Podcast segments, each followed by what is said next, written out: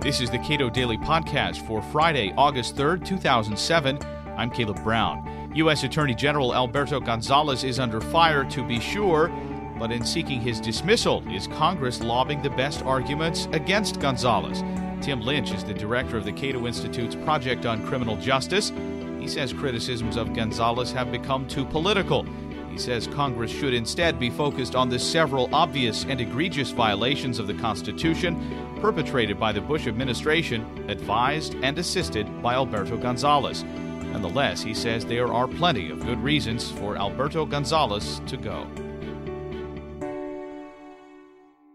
Why has Congress chosen this moment to try to seek some sort of uh, punishment against Alberto Gonzales, given all of the things that he's been involved in with the White House over the years, both as general counsel and as attorney general? members of Congress have been unhappy with Alberto Gonzales for some time. They have been uh, criticizing him, but it seems with the firing of the U.S. attorneys, they have kind of smelled some blood in the water, and so they are continuing to pound him on that issue and also go after him on the eavesdropping case. So they're coming at him from a variety of angles, but I think they're spending a little bit too much time on the politics, some political matters involving who should be a U.S. attorney, why people were discharged, and so forth. We really have a whole litany of constitutional problems with this administration. I think the Democrats are spending a little bit too much time on the political aspects rather than some of the very serious constitutional transgressions that uh, Alberto Gonzales has led this administration into. Alberto Gonzales, when White House counsel was a big supporter of these signing statements that the president has uh, executed on several occasions. Why hasn't that gotten more public display?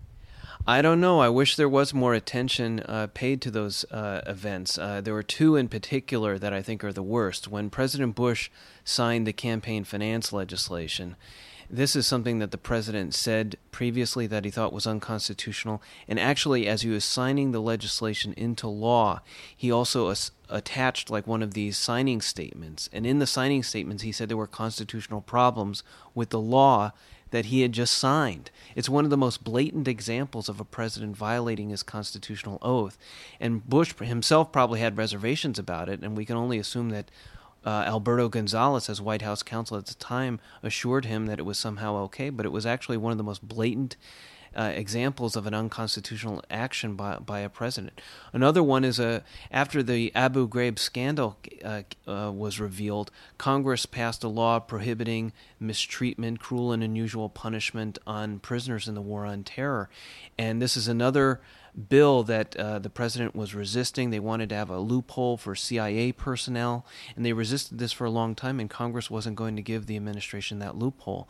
And then again, we find out that President Bush signed the bill into law, but then he attached one of these signing statements and said, I'm going to interpret this law as consistent with my powers as commander in chief. And everybody interpreted this as, uh, you know, he, he could go around this law whenever he chose to do so.